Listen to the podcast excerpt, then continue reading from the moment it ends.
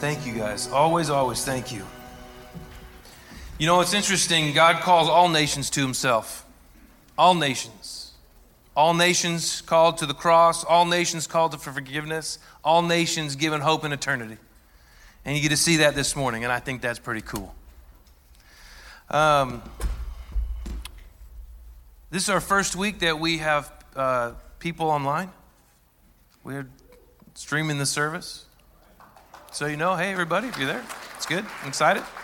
For those who can't be here, we are glad that they have an opportunity to join with us in what God is doing here. So I'm glad you're here. If you're visiting for the first time, welcome. Uh, it's really great to know new people.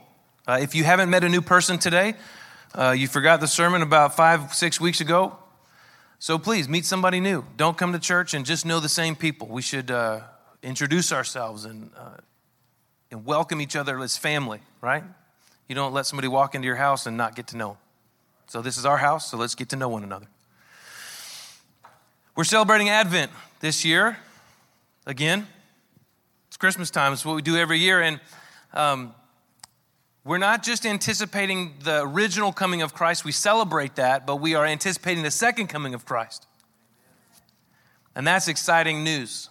Uh, I remember when I was, uh, I was about this big. I don't know how old I was, young.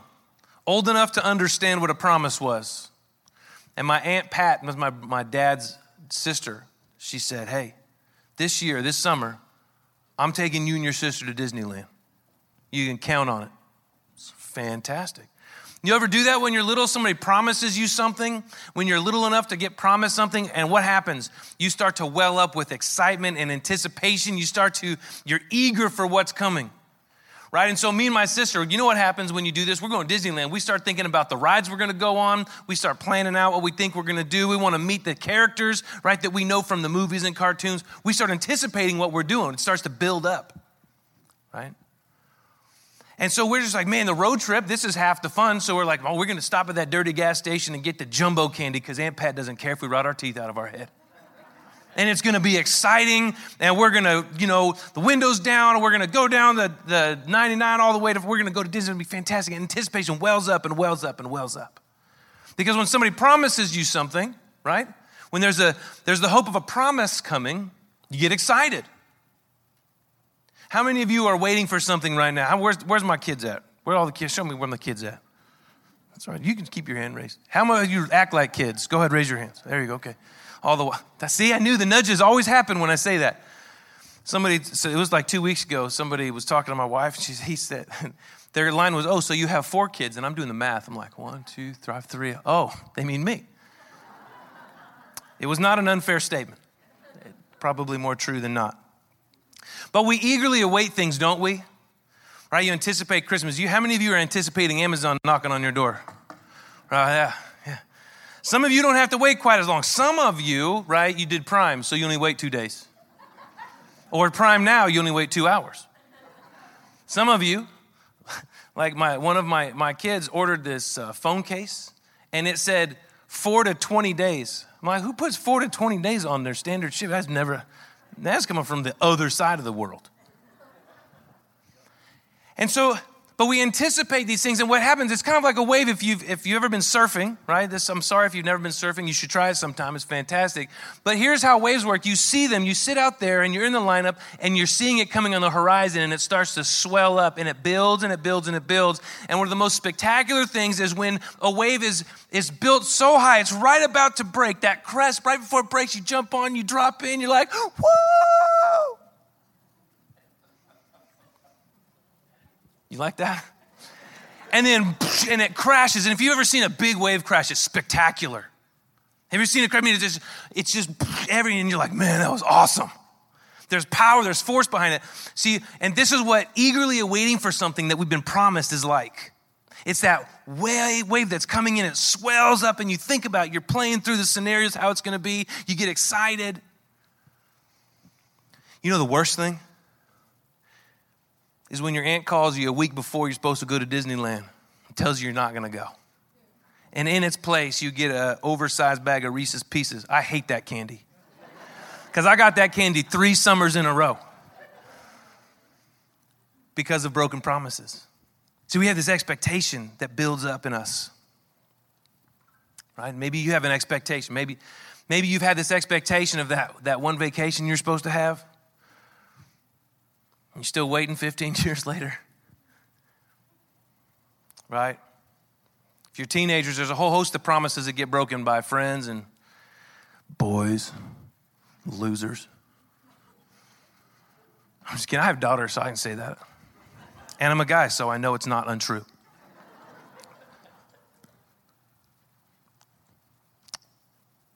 And what we do is we, we expect these things, right, from people who promise us. And the problem is, we know very early on what a broken promise is and what disappointment is like, don't we?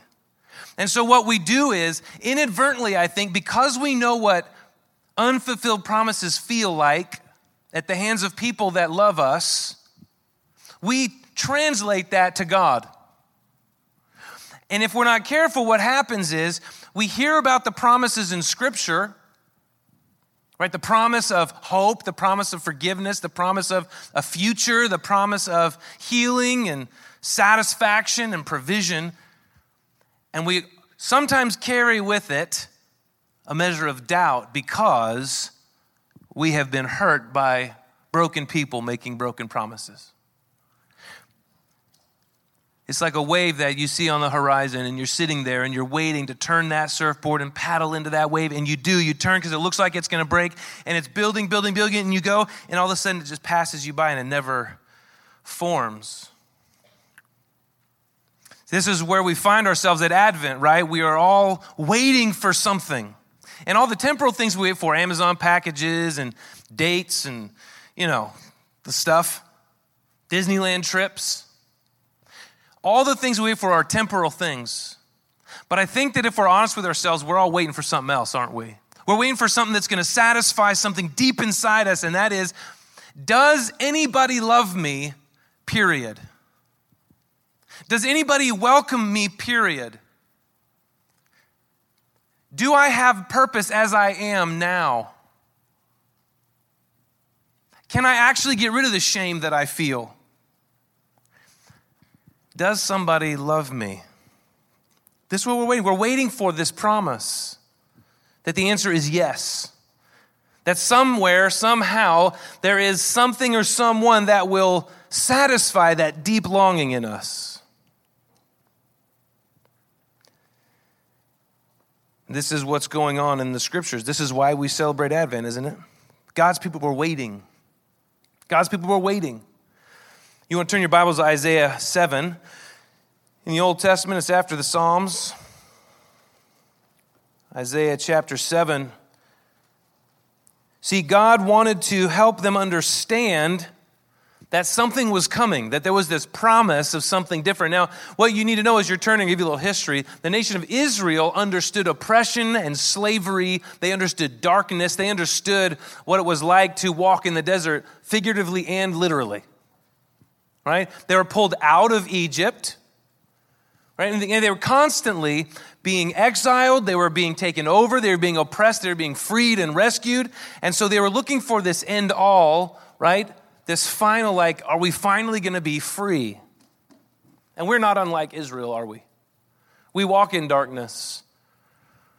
We obey and disobey, and we understand we understand slavery, maybe not to the extent of the human slavery that our country has known and still knows, by the way. But the spiritual oppression that we live in because of our own sin. We know what that's like, and we, we wonder God, is this promise real? And this is what he says Isaiah chapter 7, he says, verse 14.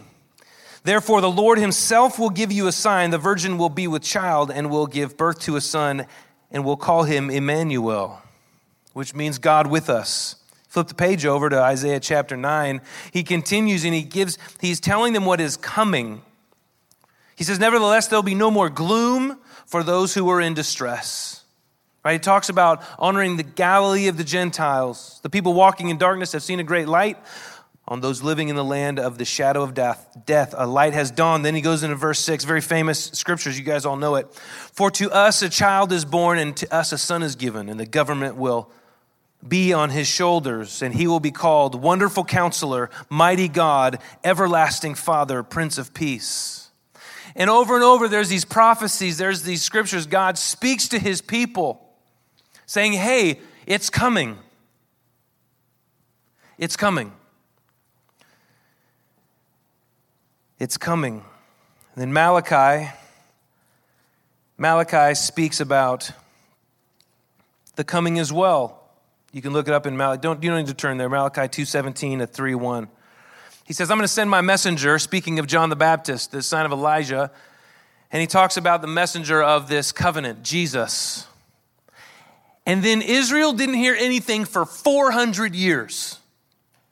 Four generations of people they didn't have a prophetic word from God. Now, when you're waiting for that ox cord,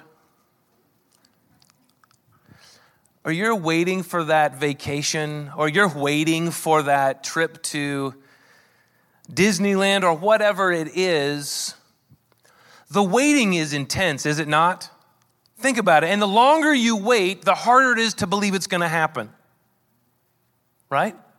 Is this really happening? Is this really coming?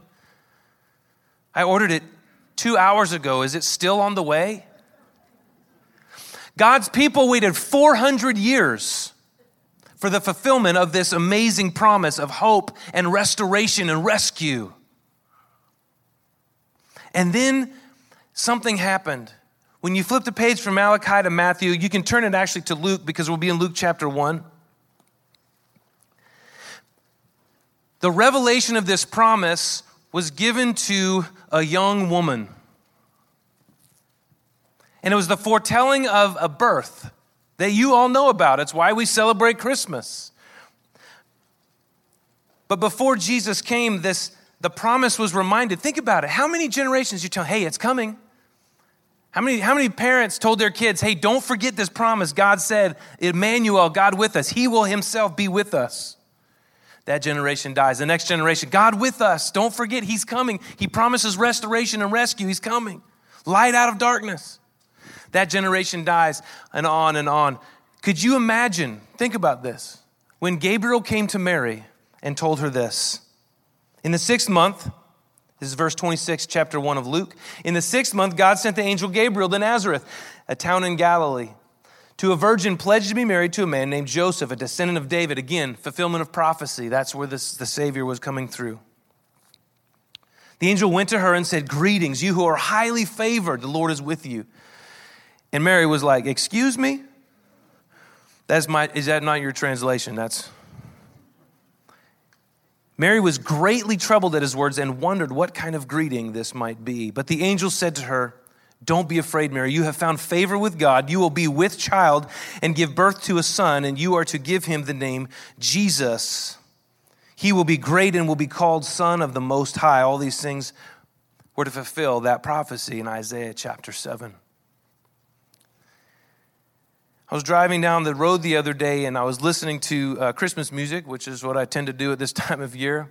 And there's a song that I used to not appreciate that I very much appreciate, and something clicked when I heard it this year. You guys know this song? Mary, did you know that your baby boy?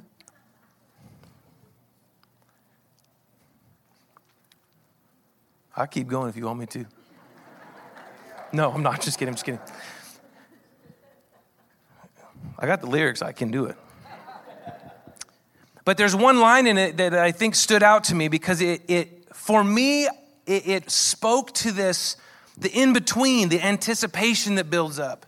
And the song it says, Did you know that your baby boy has walked where angels trod?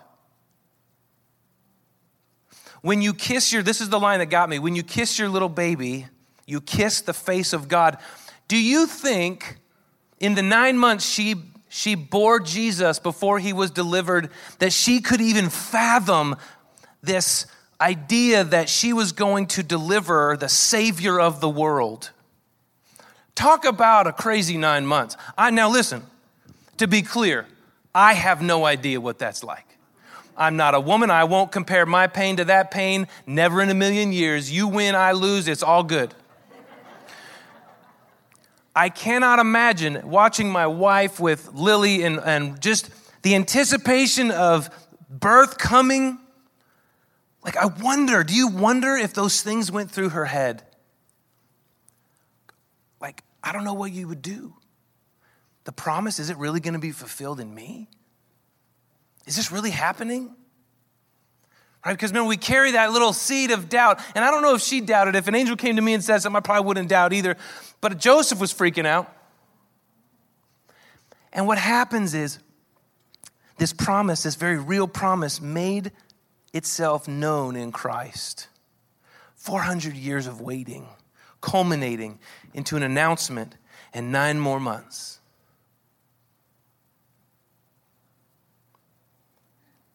It says in Luke 3:15 when John came on the scene, he wasn't Jesus obviously, but he came to prepare the way. It says they were waiting eagerly to see if he might be the Christ. They were waiting eagerly that he might be the Christ. And of course, he pointed them to Jesus who was coming. What are we waiting eagerly for? This Advent season, you know, we're celebrating this great promise, the greatest promise. Do we wait eager for it? You're like, oh, got to go hear that sermon again about the Advent. Probably sing some carols. Do you recognize when we sing those carols, we're worshiping God through those songs and telling Him how great He is because He fulfilled the promise that He gave in Isaiah chapter 7 that you and I, as Gentiles, get to be a part of? That we weren't excused from the promise but we were grafted into the promise of a new life and salvation and forgiveness and healing and mercy and grace and eternity with God forever. Because God, who promises, is always faithful. See, broken promises come from broken people. But because God isn't broken and He's holy, when He says something, it comes to fruition. So the promise of Jesus will never leave you disappointed. The promise of Jesus will never, ever leave you disappointed because the one who promises is perfect and holy and faithful. Because he made you to be in relationship with him. Did you know that? See, God, this is not just a story in the Bible, this is the story of the Bible. The entire scriptures from cover to cover is this God, who is holy, wanted to be in relationship with us, created us in his image, every one of you in his image. But because we're selfish, we choose ourselves and not God. We disobey God, which is called sin. That sin separates us from God, and the Bible says that the punishment of that is death, full separation for eternity from God. But because he loved us, the scriptures say in John 3:16, you know this you know the story. This is the whole story of the Bible. He knew we couldn't fix it. Like I can't just be better to be with God again because I'm already imperfect. He sent himself in human form in Jesus Christ to live a perfect life, to die a death he didn't deserve, to take the punishment for my sin and yours. In the power of God, he rose from the grave again to prove that he has power over death and offer us hope and new life and eternity with God. Because he loves you, God gave this promise to prove it. Say, hey, I do love you. Rescue is coming. And that rescue came through Jesus Christ. I don't know what you're expecting from that. The Pharisees missed it. The Pharisees and the religious leaders were shackled by tradition. They couldn't, they're corrupt. They, they couldn't see the promise fulfilled in Christ. Because what they wanted was a government, basically, they wanted a government leader to come and take over and put them on top. They wanted to be on top because they were in a really terrible system, right? They were, Herod was awful. Herod had nine wives if you don't count the one he killed for no reason. He was a terrible person. The promise was fulfilled in this kind of time. And the promise is fulfilled in this kind of time. The promise is for 2020. I won't say the worst year because it's not been the worst year on this earth. And it might not be the worst year after it's all said and done, but the promise was fulfilled at a terrible time, which we get to talk about this Thursday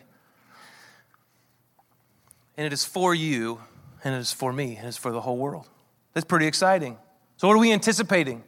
You should be anticipating a lot because the promiser who gave us Jesus is faithful. What are you anticipating? What are you eagerly waiting for? Are you eagerly waiting for forgiveness? It's found in Christ.